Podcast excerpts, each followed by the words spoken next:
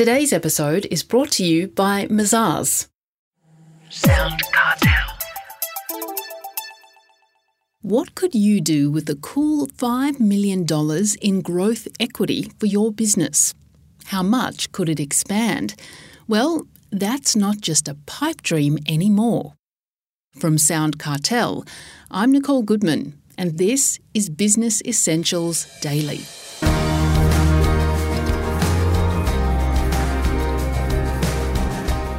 Startup public private partnership called the Australian Business Growth Fund, or ABGF, has already spent tens of thousands of dollars growing some very lucky businesses.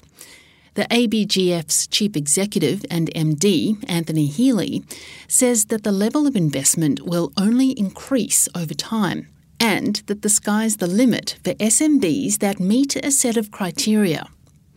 Anthony starts by explaining what growth equity is to Jeff Waters. Well, I think first of all, you can have equity and debt as a business, and both of them do enable growth and fund growth. But when it comes to equity, there are really three types there's VC or venture capital, there's growth equity, and there's what we call buyout capital or buyout equity. And growth capital sits between early stage VC and buyout capital. So typically, it's where a business is in their growth cycle or their life cycle that tends to determine what sort of equity or capital is best for what they need it for. So for venture capital, that's really when your business is starting out. It's early stage capital, and typically it's pre profit for a business. So it's a profit that's very early stage and not yet profitable. Growth capital is for established businesses with an established business model needing investment really to realise growth. They're typically profitable and growth capital is, at least in our case, defined as minority shareholding. So we're not taking control of the business. Whereas large buyout funds tend to exercise control, so they'll take more than a 50% interest in the business. It's typically for larger businesses that might be looking for an exit or looking for substantial new shareholders. So your organisation is called the Australian Business Growth Fund. So right. presumably you're funding growth capital. What sort of businesses could qualify for that sort of growth capital? Well, uh, we have a very clear mandate that's been set by our shareholders, and our shareholders are the federal government, the four major banks, plus Macquarie and HSBC. And that mandate is designed to meet a gap in the market that our shareholders, I think, and, and I've always observed, where there's a real gap for minority growth capital for small and medium businesses. So the mandate's very clear we look for established businesses that are profitable, that are Australian headquartered. The turnover range is 2 million to 100 million. They're looking to raise between 5 and 15 million of capital because that's the check size that we write. But we are sector agnostic, so we'll invest in different sectors across all sorts of industries. But we do have an ESG policy, so there are some sectors that we won't invest in that don't meet our ESG principles. I'm sorry, what does ESG stand for? Environmental, social, and governance principles. Thank you. And also, we won't invest in APRA licensed businesses. That's because our shareholders are banks. Yes, well, backing up a bit, you're a public private partnership between the government and the four major banks. Is that right? Why were you set up? Yeah, that's right. It is a pretty unique model, this public private partnership. I think the origin of it was a recognition from me and others of this gap in the market. And we saw lots of small and medium businesses, lots of entrepreneurs that had great growth potential in front of them, but debt could only take them so far, and they really needed more growth equity capital. So we took the idea to the federal government, to the banks, and said, look, we think we can build a model here, and it looks a lot like the model of the UK Business Growth Fund, which was founded in Britain about 11 years ago. And I had a look at that model. It seemed to suit the market here, so we adapted it for the Australian market, went to those shareholders and said, look, we'd like to raise capital to support entrepreneurs, family owned businesses in Australia. Here's how we think we could do it. The banks got on board, the government got on board, and here we are today. Terrific. And say I am one of these businesses that has between two and one hundred million dollars turnover. What do I need to prove to you to secure investment? Yes, well, I think we've covered the turnover range and the requirement to be profitable uh, to start with. What we're really looking for is businesses that have a clear and defendable market position and a clear value proposition. That the competitive advantage is sustainable. So you've got to have a pretty compelling business model with significant growth potential and that you're clear about the use of those funds for that growth. So we're looking for businesses that are strong businesses, strong market position, and have real growth opportunities in front of them. Obviously, I said earlier, Australian headquartered. And we're very clear that we are only ever a minority shareholder. So if the value of your business is too small and our minimum check size of 5 million would take us above a 50% shareholding, then we can't do that. Now, there are ways we can structure it to avoid a majority shareholding, but typically it's got to be a business where we remain a minority shareholder.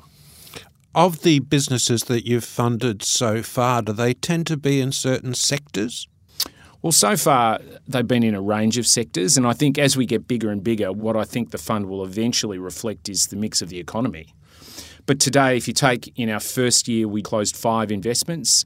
We invested 55 million of capital in the first year, and they were in businesses including a battery manufacturing business, uh, so in green tech, a healthcare business.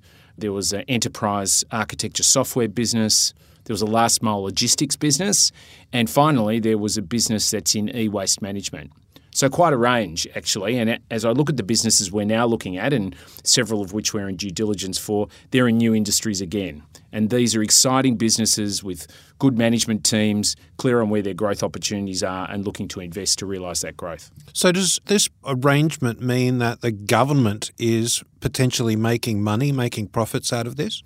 Well, the way we've set it up is that the Six banks plus the government are shareholders. We have a business plan. We're required to deliver a commercial return because we want this to be sustainable. It's not a charity.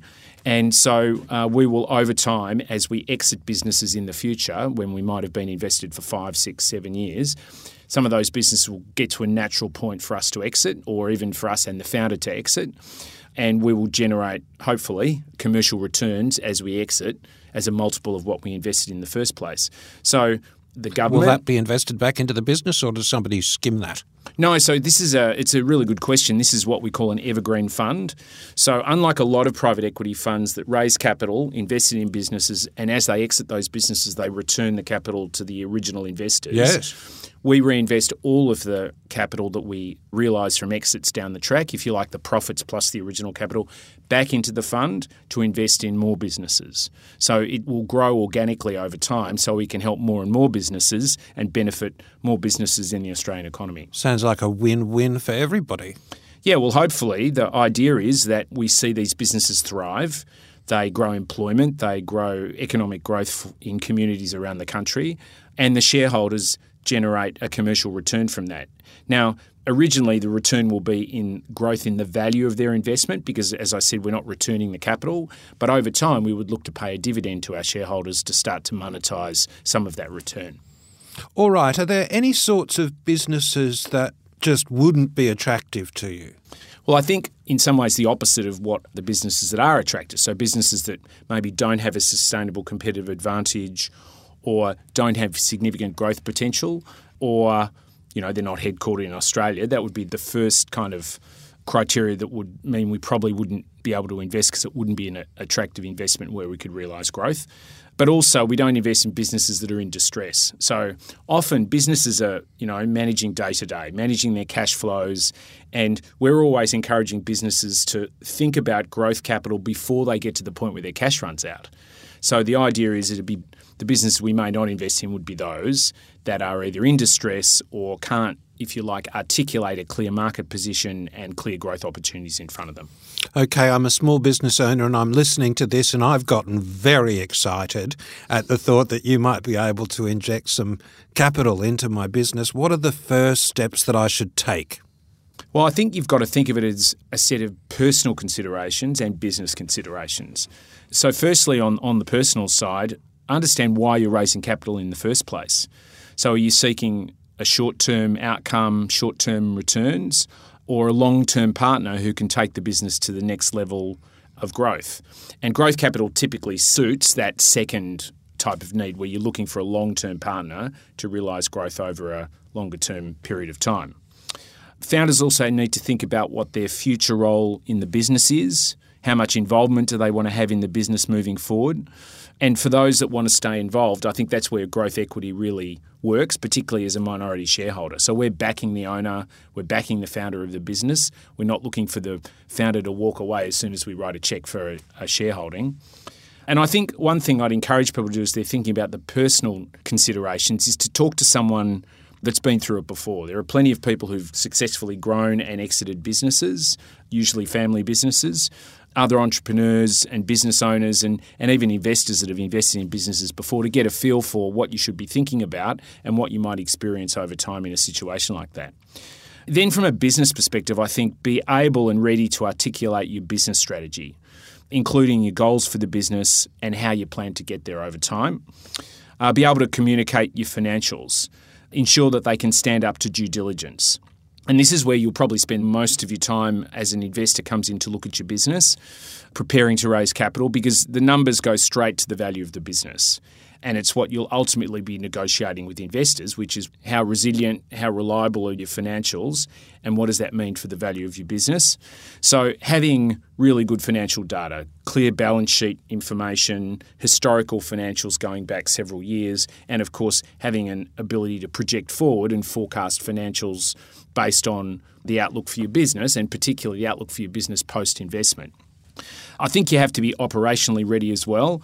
Ensure that contracts that you have and existing shareholder agreements are properly executed and in, and in order, that you've got an accurate share register, and that you clear and have clear title or ownership to your intellectual property if you have some in your business. And I think when you're going through a process like this, have the right support around you a good advisor is absolutely vital when you're negotiating with outside investors or you're thinking about taking on external capital. They can provide a lot of counsel, a lot of advice, and they can help you manage that process. That's Anthony Healy, CEO and MD of the Australian Business Growth Fund.